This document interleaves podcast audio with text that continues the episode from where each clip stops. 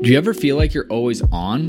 What do you do when you need a moment to chill? How would you like to hit the reset button to get ready for what's next? These days, everything is go, go, go. It's nothing but nonstop hustle all the time. Sometimes you just need a moment to turn off and hit reset, and that's when you can reach for Coors Light. It's made to chill. Look, it's summertime, transfer window is coming up. It's gonna get crazy. So if you ever just wanna, again, take a step back and relax, read the transfer rounds, read the gossip rumors, grab a Coors Light. It'll be perfect companion for all those transfer merry-go-rounds. There's only one beer out there that's literally made to chill, and that's Coors Light. The mountains on the bottles and cans even turn blue when the beer is cold. That way, you always know when it's time to chill. When you need to hit reset, just open a Coors Light. It's mountain cold refreshment made to chill. Now that it's finally hot in Minnesota, I'm gonna be looking for an easy beer to drink. And Coors Light is perfect for that. It's lagered, it's cold filtered, and it's cold packaged. It's again made to chill. It's crisp and refreshing as the Colorado Rockies perfect for a moment to unwind. And so when you want to hit reset, reach for the beer that's made to chill. Get Coors Light in the new look delivered straight to your door with Drizly or Instacart. Coors Brewing Company, Golden, Colorado, and as always, celebrate. All right, so you're listening to this podcast right now, London is Blue. And guess what? We host our podcast on anchor.fm. That's right. If you're looking to host your own podcast, this is the easiest free way to get started. This got a content creation tool, allows you to record and the podcast right from a phone. That's right, don't even need a computer, but you can do it there too.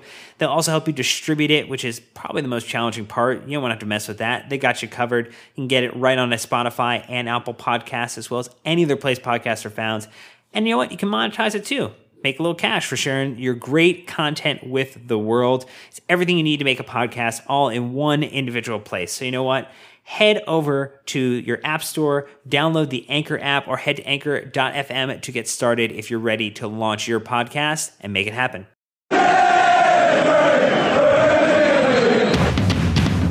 Welcome back, Chelsea fans, to another episode of the London is Blue podcast, your home for all things Chelsea FC. Nick, Dan, and myself cover all the match reviews from the latest Chelsea matches. We cover the team news and even throw you some exclusive interviews. Thank you already for being an awesome listener. And you know what? Let's jump right in. All right, part two of the week. Chelsea listeners, we are back with the full crew Dan, Nick, myself, and brought Mike back in as we like to for these part twos. Mike, welcome back. Hey, what's up, guys? And then we've got Alex sticking around for part two with us. That's a double shift, Alex. We really, really appreciate it. you guys so much for having me. I really appreciate it in return. So, if you missed the match review part one, go back and listen to that. This is a bit of an extension, mainly focusing on all of your social media questions that you have sent to us, uh, also through Patreon. And then we will look ahead to the Bournemouth match coming up at the weekend. Uh, but before we get into that, uh, Nick, we do have another very cool uh, kind of content opportunity, not opportunity, content project that we're going to give them a, a, an inside peek at.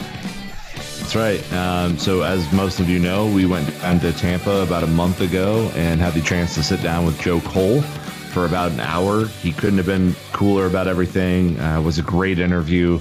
Uh, we've been working on getting a video cut and and our normal podcast cut together, and we're looking at a release date for on or around September seventh. So don't hold us to that date exactly, but that's what we're looking to. So we just wanted to give you a peek behind the curtain that that is coming up. Uh, we think you'll find it fascinating. We certainly did, and uh, and there could also be, and I'm I'm I'm giving you the inside baseball here. It, there could also be some sort of giveaway option that comes along with it. So uh, just stay tuned to our social channels and stay tuned to this podcast, and uh, you will be uh, you'll be happy that you did. For sure. We're looking to release uh, a few videos off of that because he did sit down with us on camera, as well as the full thing in audio podcast form. So, a ton of different content is going to come out of that. Again, um, if you've been around, you will love hearing from Joe Cole about a ton of stuff. But let's go ahead and jump right in. Dan, right off the bat from Patreon, Jacob asking, Do you feel that this Chelsea team is one that can contend for Premier League and Champions League titles in the coming years under Sarri, or are there positions that definitely need to be upgraded? It's early, but the excitement of Sarri ball is infectious. Why can't we contend this season? Why can't Manchester we be... City exists? well, I, but you know, I, I think here's the thing: a couple injuries break your way, you eke out some results you weren't supposed to. A couple officials just go absolutely crazy and award goals that get knocked in by a hand. I, I mean, I don't know. Like I, I, I think we are currently very, very underrated as a squad compared to Tottenham, compared to United, compared to City, compared to Liverpool. And I just feel like anytime that happens, Chelsea seems to find a way, seems to grow out of the darkness and into the light and just surprises the heck out of everybody. And so I don't think it has to be next season. I think Maurizio Sarri will win at least a trophy this season, whether that be Europa League, FA Cup, League Cup, league title. He will win a trophy this season, and I don't think it's honestly out of the realm of possibility for it to be the Premier League championship. Oh my god, uh, I love it. So, so not only does he break his duck and and and win a trophy, but he wins the Premier League trophy over Pep. Interesting. Stranger, Italian stranger things have happened. Stranger things have happened, and I, I'm not. I'm saying that like you know what happens if Aguero gets injured? What happens if Bernardo Silva has a bad run of form? What happens if KDB They doesn't eight. come back? They in have time? eight replacements. Look at their squad. like that's what I like. They they multiply. They're crazy. Mike, go ahead, man. I was to say our uh, Italian manager in their first season have have done it before. Why not? Why not again? I'm with you, Dan. I- I want it to happen. I just think you're crazy. To be fair, Jacob did You're say cra- in the years crazy, man. to come. So we Yeah. don't have to condense it all down to right now. There, there is opportunity for growth. Um, I, we don't need to talk about any positions that are going to be upgraded because here's my insight on that. Chelsea should always be looking to upgrade every position if they ever can. They would be stupid not to. That's what top European clubs do. So yes, Jacob, we will continue to upgrade. One from Mark, obviously fallen back from before. He says, Hey guys, it's nice beating Newcastle at home. First off, I'd like to thank Marcos Alonso for making my birthday weekend great with his heroics in quotations. After three games, three game days under Sarri, what changes do you want to see overall? Have a great Labor Day weekend. Obviously, that is coming up for us in the US. So, Alex, for you, any changes that you want to see overall after three matches under Sarri, excluding any defensive changes that we talked about at the end of the last episode? All right, happy birthday, Mark. And yeah, excluding the defensive ones, no, as of right now, I want everything to stand still, unless you can be irrational and tell me that Callum Hudson-Odoi has a chance of sneaking into a starting wing spot, which he does not at the moment anyway. And I understand that. Maurizio Sarri told us a good month ago that Callum Hudson-Odoi's Premier League involvement would not be much this season. No, besides defense. So besides the back four, I like the midfield with Kovacic starting.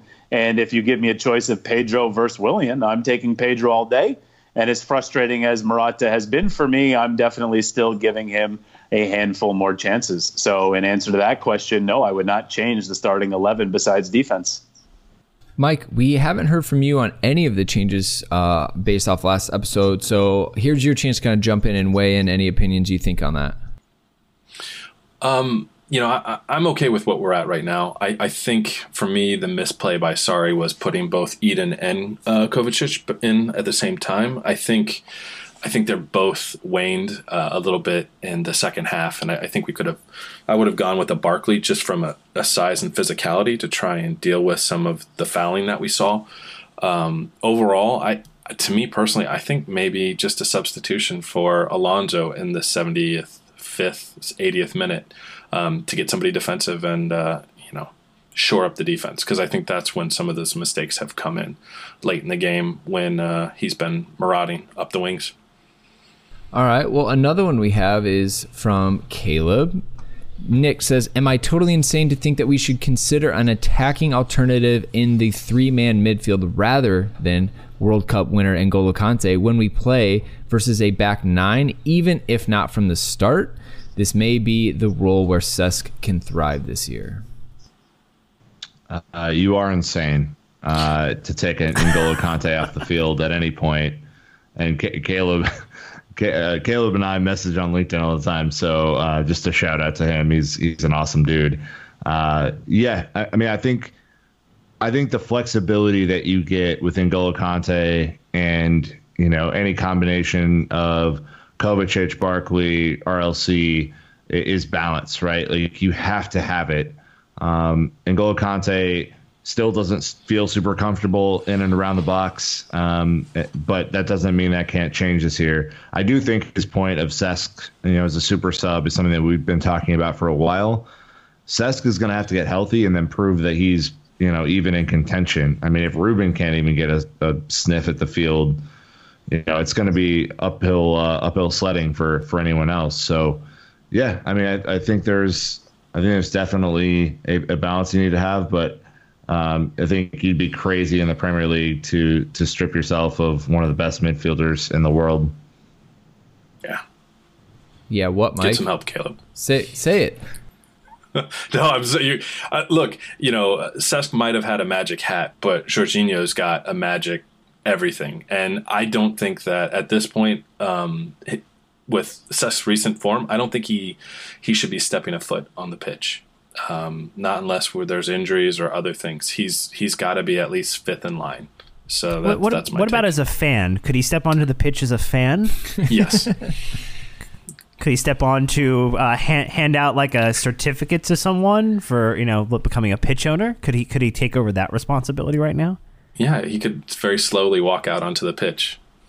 Well, playing off of this is Brett saying we're going to see plenty of teams line up to play this way against us this campaign with the style of football we play. Would you think it would be wise to play a more attacking lineup compared to the one Sarri presented today? I don't know. I mean, Dan, I mean, how many more attacking changes can Sarri make from today's lineup? Not many. I mean, I think you know Alex mentioned Callum Hudson-Odoi. You know, is seems to be very far down the pecking order at the moment right now.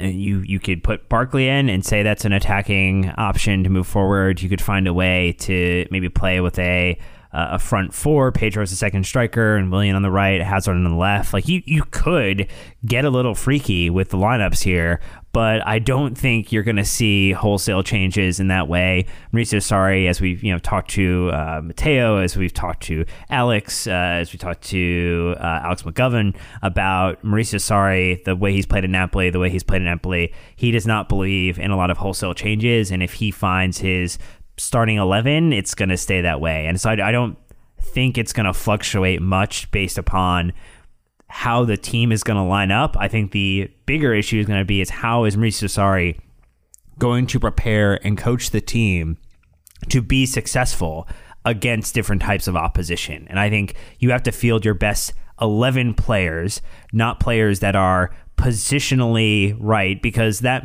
is only going to work as long as that position holds. And the moment that falls away in a match, now you have someone on the pitch who isn't suited to play against the fact that the shape has changed or the game has changed or the speed or the tempo has changed. You have to put your best 11 out and train them on the pitch, train them on the training pitch to get them ready for any type of game situation.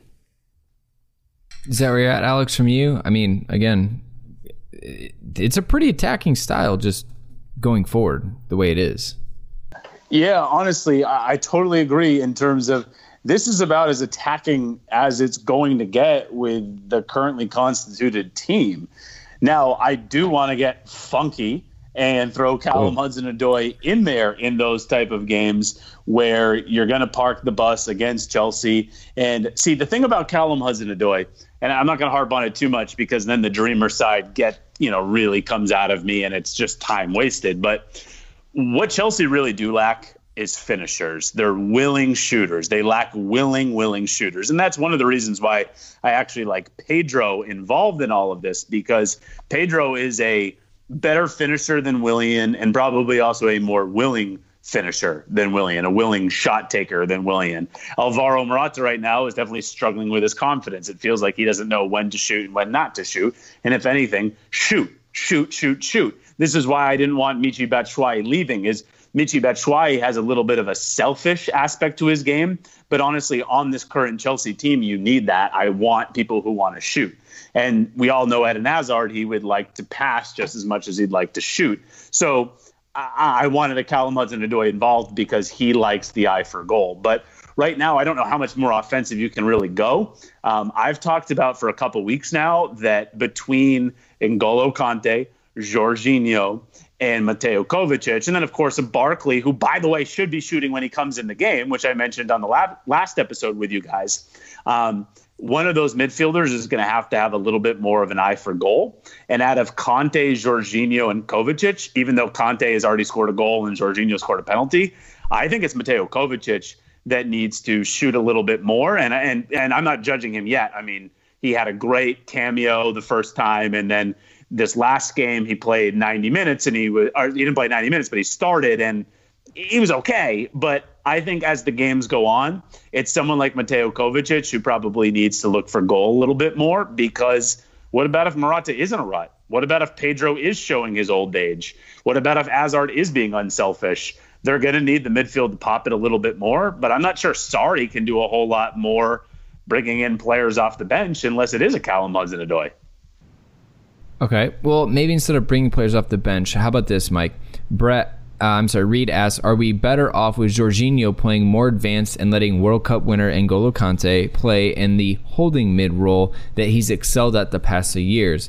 Reed doesn't think that um, Kante is skilled enough with the ball to play up there, and he also doesn't think that Jorginho is aggressive enough or fast enough to cover as the holding midfielder.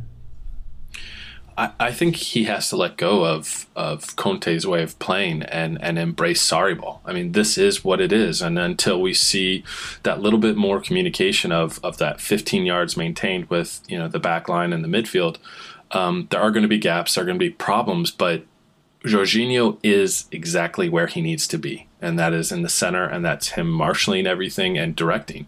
So, um, you know, at times, could we see a better pivot? Maybe, yes, maybe, but I I think it's we have to go forward, and I'm happy with how they're playing now. And I think with more time, you're going to just see um, a better communication, a better play.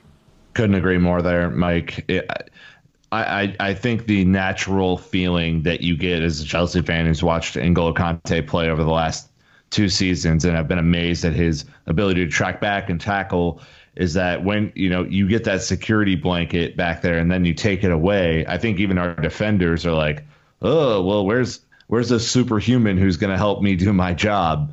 Uh, well that superhuman is up the pitch trying to, to win the ball in, in more advanced positions now. And Jorginho is the man who's controlling the tempo, controlling the passing movement, uh, beginning, you know, especially as you saw last week with, you know, his pass to Alonso, Alonso to Pedro, controlling the tempo by by putting the ball in, in advanced positions. And yes, I think there's some physicality. Like if we could combine them and make one super player, it would be pretty impressive. But we can't. And I think this is a a opportunity for all Chelsea fans to be okay with being uncomfortable. I'm uncomfortable. I love N'Golo Kante, and I, you know, it's it gives me a little anxiety not seeing him right in front of David Luiz when he when he makes a, a run out. But I, I think this is going to have to be how it is if we want the tempo and the control of the game to be what um, Maurizio Sarri has in mind a lot of room for growth. Uh, we, we knew that was going to happen for the beginning, but that's part of the evolution, you know, and you can't just flip the switch and, and having Golo be completely comfortable in that position. But again, yeah, having Jorginho really be the one to direct and, and be the general back there makes a lot of sense to me. He's not afraid of a tackle. I, he's not a two footed tackler like Newcastle. He's much more of a, you know, nick it off you and then run up the other way. But he, his ability to release a pass to go forward is is probably one of the best in the Premier League, and having him in that role, I think, will help us uh, as we move on. Another question from Philip uh, says We saw Kovacic and Eden Hazard in the starting 11 today, but there was not a huge goal threat.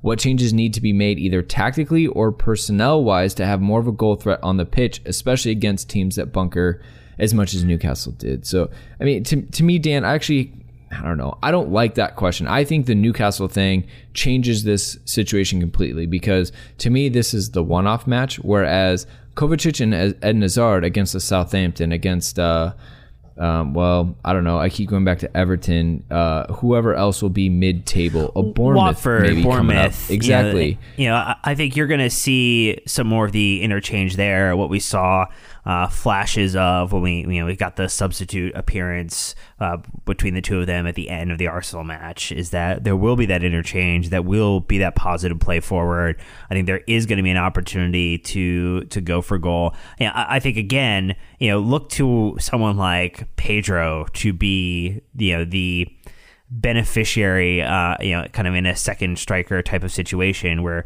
he might end up getting uh, more of the targets, uh, more of the chances on goal, and be able to really, you know, take advantage of, you know, Sarri ball as it stands and get an opportunity to shoot from outside the box, to find himself in positions. If the left side is overloaded, then the ball is placed back on the right hand side. He gets enough space. He'll take the shot from outside the box he's willing to put the laces underneath the ball and try to slot it in to the top right hand corner, top left hand corner. So I, I don't know if that goal is going to come from the midfield, but I think if it comes from anywhere, I think Pedro is still the person who's going to be potentially the, you know, the unsung hero, the sneaky MVP under the Sarri system.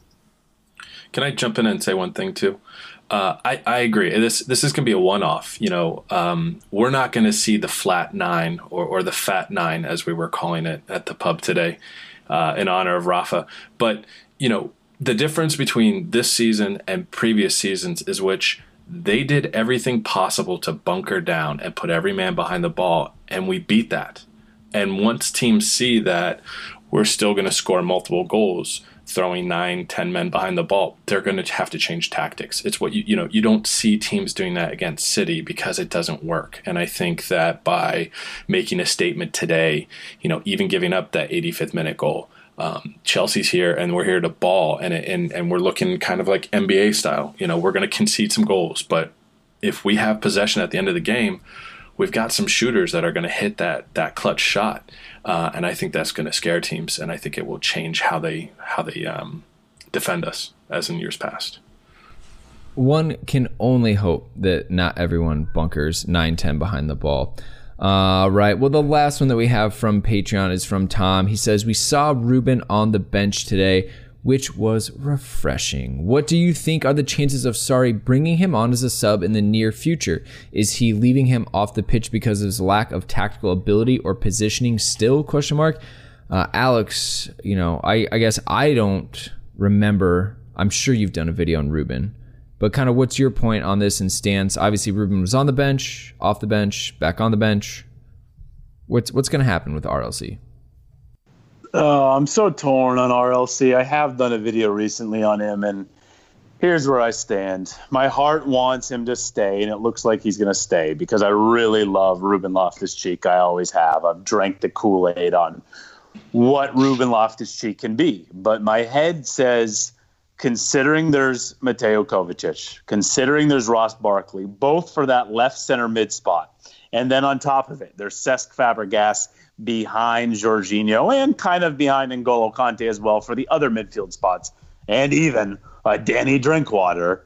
No. I don't know. No, no, no. but he is. He, he's at least no. He's not behind. I'm sorry, he's not behind, but he's on the team sheet. Danny Drinkwater is another midfielder that's getting paid by Chelsea Football Club on Chelsea. So nonetheless, there are seven midfielders when you consider Ruben Loftus Cheek, and I'm torn, guys. I am torn because when I suggested last week that Ruben Loftus Cheek go on loan, and a good loan, albeit, I don't want him going on any loan because if there's anybody who doesn't have faith in sending and Chelsea having their youngsters go out on loan, it's this guy right here, me. I think they are so careless in how they let their youngsters choose their loans. It's like they don't care at all. They use their youth as only a business model, a business profit, and they don't care about their well being. With that said, I still do think Ruben Loftus Cheek should be on a good loan rather than staying at Chelsea Football Club, trying his damn hardest. And I love his attitude that he wants to now try and earn a spot. But everyone's talking to me about, oh, well, he'll play in Europa League games, he'll play in FA Cup games, he'll play in Carabao Cup games, he'll get enough playing time. That's not as much playing time as maybe some people realize. And if he doesn't ever feature even as a sub in Premier League games, it's just not a lot. And now somebody may counter me, guys, and say, well, you want Callum Hudson Odoi staying and you want Callum Hudson Odoi playing in those cup matches. But guess what, guys? Callum Hudson Odoi is 17 years old. He is still going to play in those development squad games, whether we like it or not. Ruben Loftus Cheek is not going to be playing in those development squad games. So I have a problem with Ruben Loftus Cheek staying at 22 years old after he just had his first professional season at Crystal Palace. Mind you, he didn't even play a full season because of injury, and he didn't even play that season in his supposed position center mid. He played more on the left. I have a problem with Ruben Loftus Cheek just being a squad player, hoping for Europa League games, hoping for FA Cup and, and Carabao Cup games. I don't necessarily think that's great for Ruben Loftus Cheek's development. But my heart, once again, is saying, well, Alex, he's good. He's going to beat out a Ross Barkley for that backup LCM spot. He might even beat out the backup spot for RCM. He could figure it into two center mid positions. He'll make his way into the team. So my heart and head are really battling here. But honestly, ugh, I wish Ruben Loftus Cheek would have pushed a little bit harder for a top tier Bundesliga or La Liga move. I'm not against that he's here, but I just don't know if it's great for Ruben Loftus Cheek's future that he is still here. I, am going to jump in. I I think there's a lot of sound logic and self argument there. So I I understand your your your mentality, and I'm I'm kind of in the same boat, Alex. I genuinely I want him to stay and you know and and just battle through this season. It's much easier to go on loan and feature, you know, for a Bundesliga club or for a Crystal Palace or for a whoever. It, it's super easy to do that um, because he he is a talented player and uh, I think what is being asked of him in this Sarri role is going to be one of the most challenging things he comes up against in his career. Namely, that he has to be positionally locked in for all 90 minutes if he's going to start, and he has to use his God-given abilities, both physical um, and and uh, and mental, to ensure that he's contributing in a, in a meaningful way, right? Like you're not just going to put him out there to put him out there. We want him to score goals. We want him to have dribbles. We want him to have assists. We want to we want to see him help the flow of the game like a Kovacic does, or like you know even Barkley has shown in glimpses. I'm still not super sold on Barkley, and I think that Ruben has a chance if he shows up in training to to supersede Barkley because I feel like that's you know, just I think his his God given ability is just better than Barkley's personally. It doesn't mean that's going to happen. He's going to have to earn it, and I think if he overcomes this challenge, uh, it will it will benefit him for the rest of his career. Um, and and so I hope that's what happens, Brandon. Time will tell. Obviously, you know, Ruben is an exciting topic just because of how much uh, excitement and passion Chelsea fans have behind him and want to see him succeed. Unfortunately, the stat of John Terry being the last youth player to come through the academy to make it to the first team is still lingering, and uh, something that Chelsea fans want to see get uh, get broken. So moving on.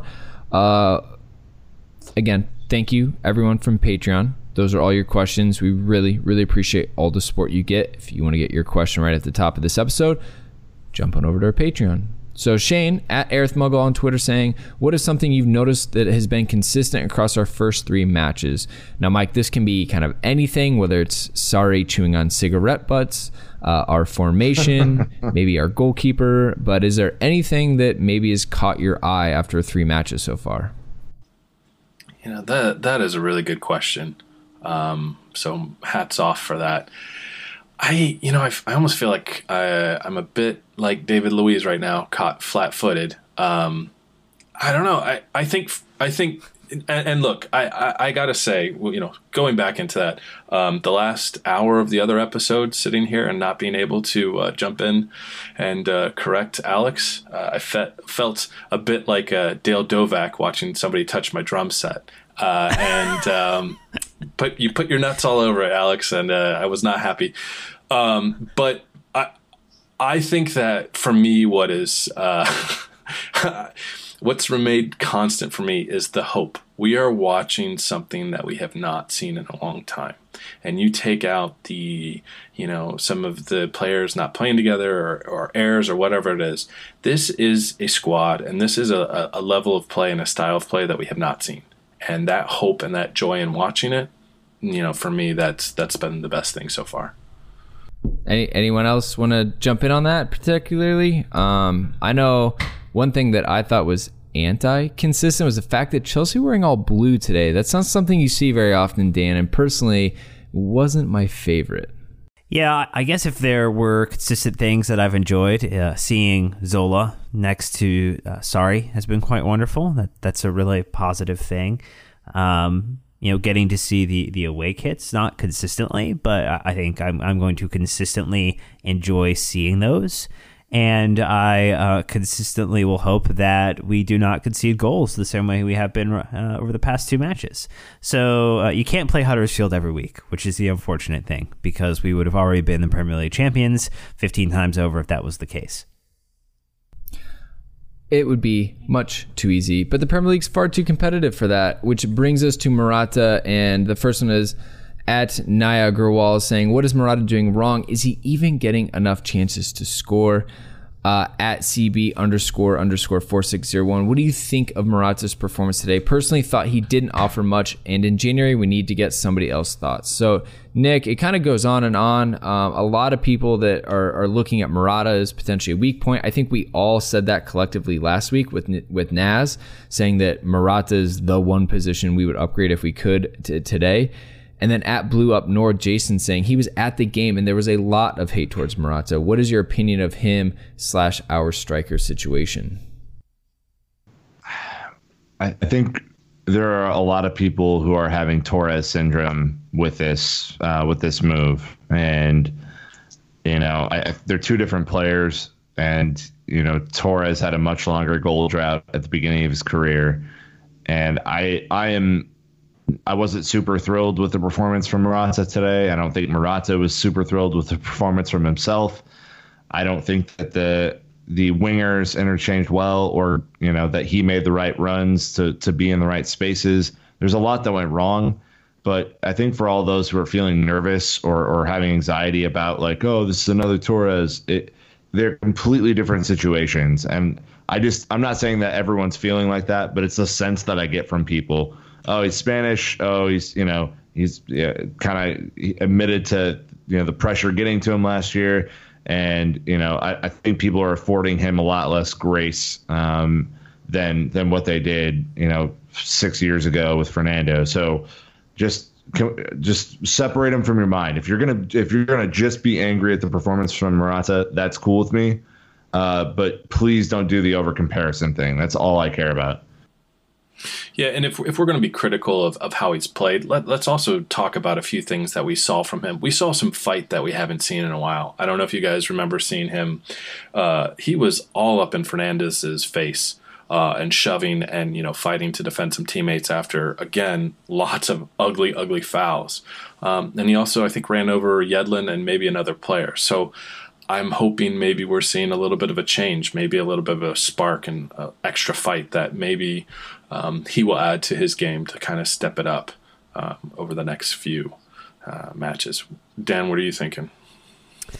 No, I, am I'm still down with Morata. I think that he again is is is growing. I think he's acclimatized to the Premier League. I think you know he actually you know, when he went down uh, to ground during this match, he actually got the uh, got the whistle, and I think felt pretty pretty good about that. You know, he's not going down at every little uh, flick or gust of wind or uh, piece of dirt or dust and debris in his eye, mouth, face, or nose holes. So you know, he really has matured a little bit from last season to this season, and I, I think I think the problem is is you have two players that are second the second striker. Like they are the better to come off the bench. They're the better to play an understudy to an absolute world beater of a striker.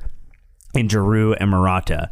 And because of that, that no no no one of the two of them is going to say I I should be the striker, start me every single match and I will guarantee you that over 90, 100, 110, 120 minutes I will get a goal or a goal plus an assist. Like that is not what we have at Chelsea and I think that's where when you look at elevating the quality of this squad and I know Brandon doesn't want to talk about future transfer windows, but January summer you're looking at a striker again because at that point Giroud will probably have extended his contract to the maximum, and then you would look at seeing do you add someone potentially to go alongside Morata to be the number one, and Morata stays at the number two and potentially flourishes in that role, or do you potentially try to look at just upgrading fully and then filling it back in with a Michy, with a Tammy Abraham if he has a successful either loan or season understudying underneath these two?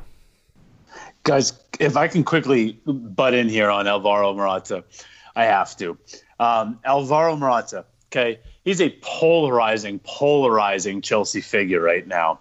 And I admitted right in the middle of the summer before this preseason ever started that I was probably a little bit too hard on Alvaro Morata once things went wrong last season.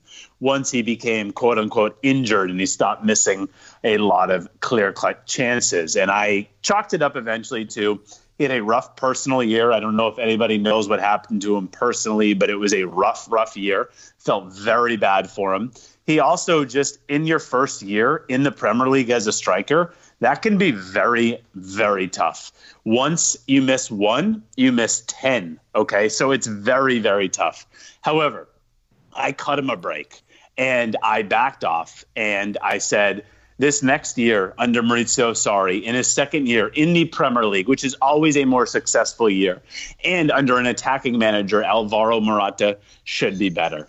Now, preseason doesn't mean a whole lot. So once he struggled in the preseason, I said, oh, well, let him grease the wheels a little bit. Let him grease the wheels, right? He's got to get accustomed to the new manager. He's got to get free flowing. But he doesn't have that injury anymore that he talked about. And by the way, he has a new manager. He's on to a new season. And he's put Italy, his supposed destination, behind him, okay?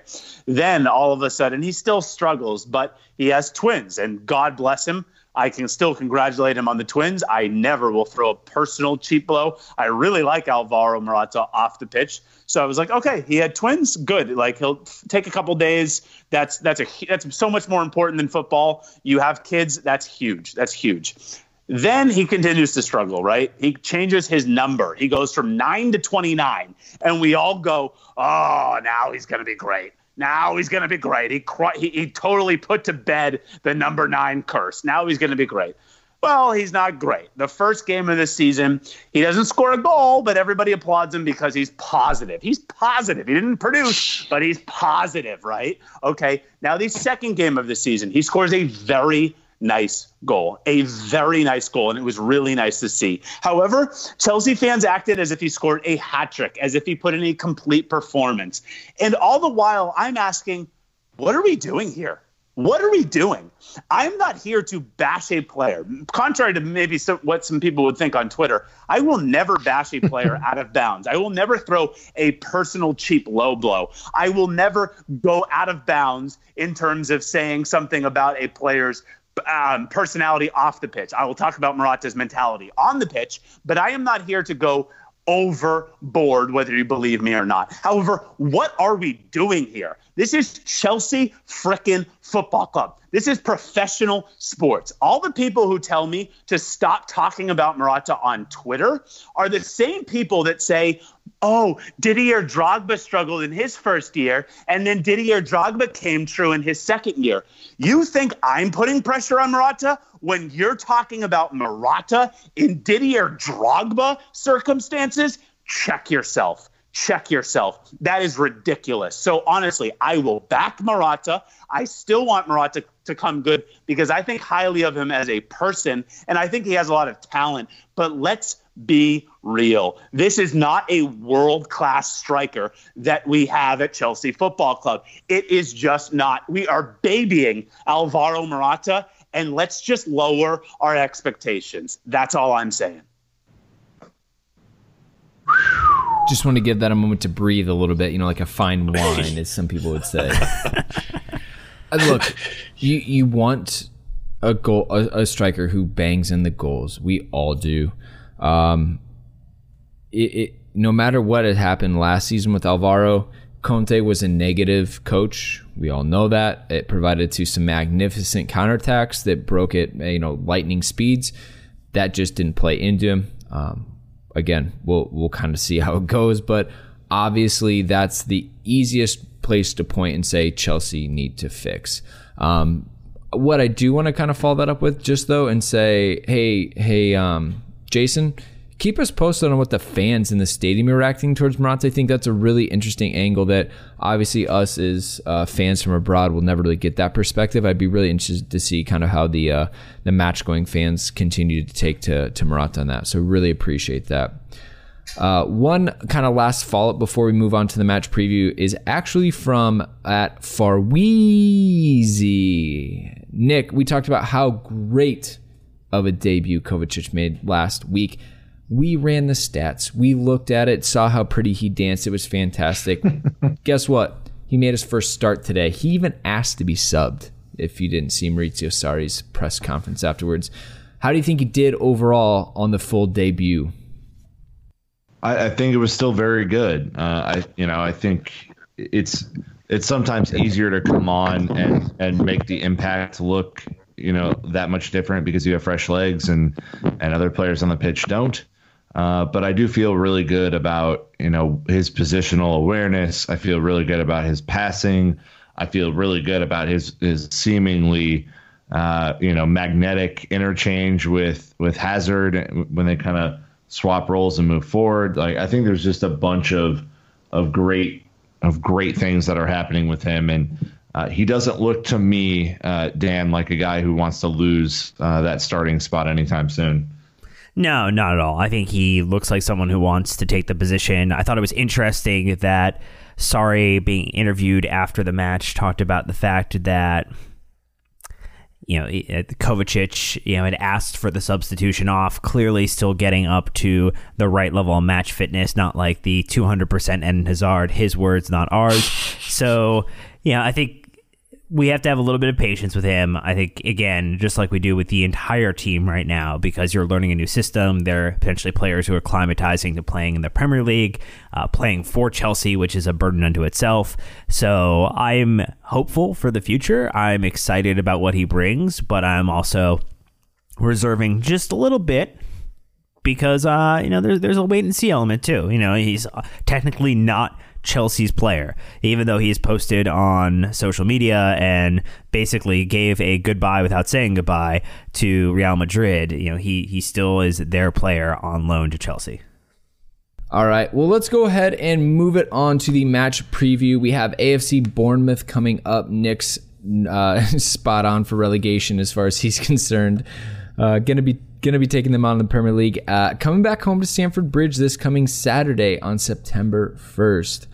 Uh, Alex, the way you look at it is uh, a bit of a thriller. 2 2 draw with Everton this weekend, both teams getting red cards. Other than that, they have beaten Cardiff and they have also beaten West Ham. Uh, they've scored two goals in all of their games, um, but they are susceptible, as we know, to giving up goals. Going to be down to Asmir Begovic, former Blues. Chelsea fans know all about him. Anything excited or maybe concerned about for when it comes to taking on the Cherries at the weekend? Oh God, I love Asmir Begovic. In fact, I I've interviewed him before, and he's really a forthcoming guy. And I don't know. I think we all kind of feel some type of endearment towards Asmir. Yet I'm not scared at all. Asmir had a bad game at the weekend, and Bournemouth. They just don't scare me one bit. They're not doing so bad this season, as you already said, but no, honestly, it's a Bournemouth game that scares me less than a Newcastle game. I feel like Bournemouth, based on their style and based on the fact that they actually have some points here in the Premier League, are going to approach it a little bit more normal than Newcastle did with Rafa Benitez. And Bournemouth just don't have the artillery to protect a Maurizio Sarri style style Chelsea, especially at Stamford Bridge. I have really no worries about this game. Uh, I love Nathan Ake, but that doesn't once again change my opinion whatsoever. I hate match predictions, and I know you didn't even ask me for a match prediction, but I think this is going to be a resounding Chelsea win. I think this is going to be more of a game where you realize that, okay, when you think about it, a Bournemouth and a Newcastle, if you're just thinking really laissez faire, eh, they're about the same. They're eh, whatever. We don't care. They're not relegation teams necessarily, but they're definitely not top six teams. But I think a Bournemouth plays way better into Chelsea's style of play. I think they'll try and allow Chelsea to play a little bit more of their game. Not that they want Chelsea to play their game, but they're going to try to at least be rep- more representative of who they are. As I said in the previous episode, I thought Bournemouth just, or sorry, Newcastle just immediately tucked their tails. I don't know if Bournemouth's going to do that. And honestly, I think that's going to be death to Bournemouth against Chelsea at Stamford Bridge. I love you, Asmir Begovic, but you're not going to have a great season. All right. God, God Oh, damn. poor Asmir. Okay. Man, man. I love buried. Asmir. I love Asmir Begovic. And, and Dan, he is a huge, huge New England Patriots fan. And I I, know. I honest, yeah, I love Asmir. Begovic, but but you know me, I do not bite my tongue. He's just not going to have a good season. But I, oh God, I really do love Asmir Begovic. I'd love to be friends with him. All right. Well then, um, I, I'm going to pick this up. Uh, I do. I I agree that Chelsea should win this match. I do agree that you know, that Bournemouth play a more open style than Newcastle.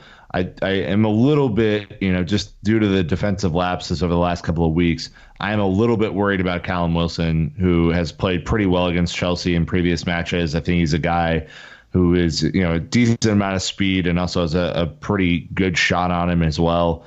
Uh, I, Eddie Howe is great. Uh, he is he's a, he's a great manager, and I think uh, you know even you know keeping them up for three or four seasons now has been an incredible achievement. Uh, I look for Eden Hazard uh, as he has in previous matches against Bournemouth to absolutely take over and smash um, the the pieces of of Bournemouth's backline. Uh, and and that's just the way I feel about it. I mean, it, th- if we don't get these three points to kind of build to that Liverpool match, I'm going to feel a lot worse, uh, Dan, than than if I, you know, if we would have gone in and you know at least taken care of business. Well, I think you're looking at the possibility and you know, I think you know, you sometimes see this in, you know, American football, right, where you know, you get a battle of two undefeated teams and I think it could be highly likely that when we are playing Liverpool at the end of September that you potentially have number 1, number 2 playing head to head against one another for three extremely valuable points, but we don't get there unless we beat Bournemouth. And I think we have the attacking prowess to beat them. It will be more open. There, you know, we will not have eighty plus percent, percent uh, possession of the ball in this match. That's not going to happen. But what we will have is you know more clear cut opportunities on goal and hopefully converting the goals, whether that be through Morata, whether that be through a substitution of Giroud in. But I think you know somewhere in a 2 1 3 1, probably uh, I will always pick the higher of the two. A 3 1 victory over Bournemouth is what I'm hoping to see, Mike. And uh, I think it could be, uh, again, a nice, wonderful start to that Premier League title that Sarri's going to win us this season. Yeah. Expectation setting 100. yeah, Go- you know, go go strong or don't go at all. Um, you know, this is going to actually be our second match in a row in which um, the opposing right back gets uh, picks up a red card uh, in the in the previous match. So I think all that all those balls coming down the left side, you know, Eden and company are going to be super happy looking at. Um, you know, taking it to that replacement who hasn't who hasn't played in the two previous matches. Um, I, I will say, I I really, you know, I would like to, you know, the Arsenal game was one thing, but I think to call, I, I almost don't even think it's fair to call it a defensive lapse um, because Luiz watched his his good friend almost get knocked the hell out and stop for a second. You know, I, I think this is it's almost to me reminiscent of times where everybody blames a kicker in football. It's like if you guys had done your damn jobs for the whole game, you wouldn't need to kick a 50 yard field goal. You know, if you had moved the ball 10 yards. And I think while there have been mistakes, we weren't great. You know, everybody's pinning on the back four, but a lot of what we saw in that Arsenal match was the midfield. You know, you play defense with more than four people in the back, and until that midfield covers back, you know, even Kovacic, great play, but where is his help on you know on on the left side when Alonso is bombing up almost completely across the the the pitch. So you know, you know, I'm wondering for me if if and it's a little rambly, but do we look at at Conte switching sides to maybe give a little bit more cover to to Luiz, especially with the way Alonso's playing on the wings? But I think that we're putting way too much pressure on a single mistake in 90 minutes because if you look at it, we had 81% possession and the offense got three shots on goal. Three shots. That that's offensive issues. That you know they, they had all the chances in the world, and that's not on the defense. I, I think our offense needs to step up and be clinical too. Well, there it is. He had to wait a little bit, but he got the shots in on the offense. He you took it to him. I appreciate it. No, I mean, look, let's let's gonna you know we got to go into this uh, eyes wide open. Obviously, uh, Chelsea is still adapting under Maurizio Sarri and, and figuring it out. So Sarri ball will continue to evolve in its next iteration at Chelsea, and thankfully, this is a winnable match as long as the Blues go out and take care of business. And so, you know, if nothing else, we're just really excited to be able to have one more match before a dreaded international break. So, again, um, Mike, did you have a prediction there? I can't remember. Uh, I'm gonna go five one. My Whoa! Whoa! Go big. Love Yeah. it. 2 0 for me, Brandon. 2 0. Yeah, and I'll sit with the two one as well. It's just it's it's tight days right now. I I haven't seen Chelsea look like they're ready to blow anyone out except Arsenal, and we squeaked that one out. So that's kind of where I stand on things. But it's been a blast, guys. We we we did it. Another episode that we've knocked it out. Uh, thank you to everyone. So many social media questions. You guys are fantastic sending us um, you know, through Facebook, through Twitter, through Instagram, and even through Patreon now. We really, really appreciate connecting with everyone out there and listening to it.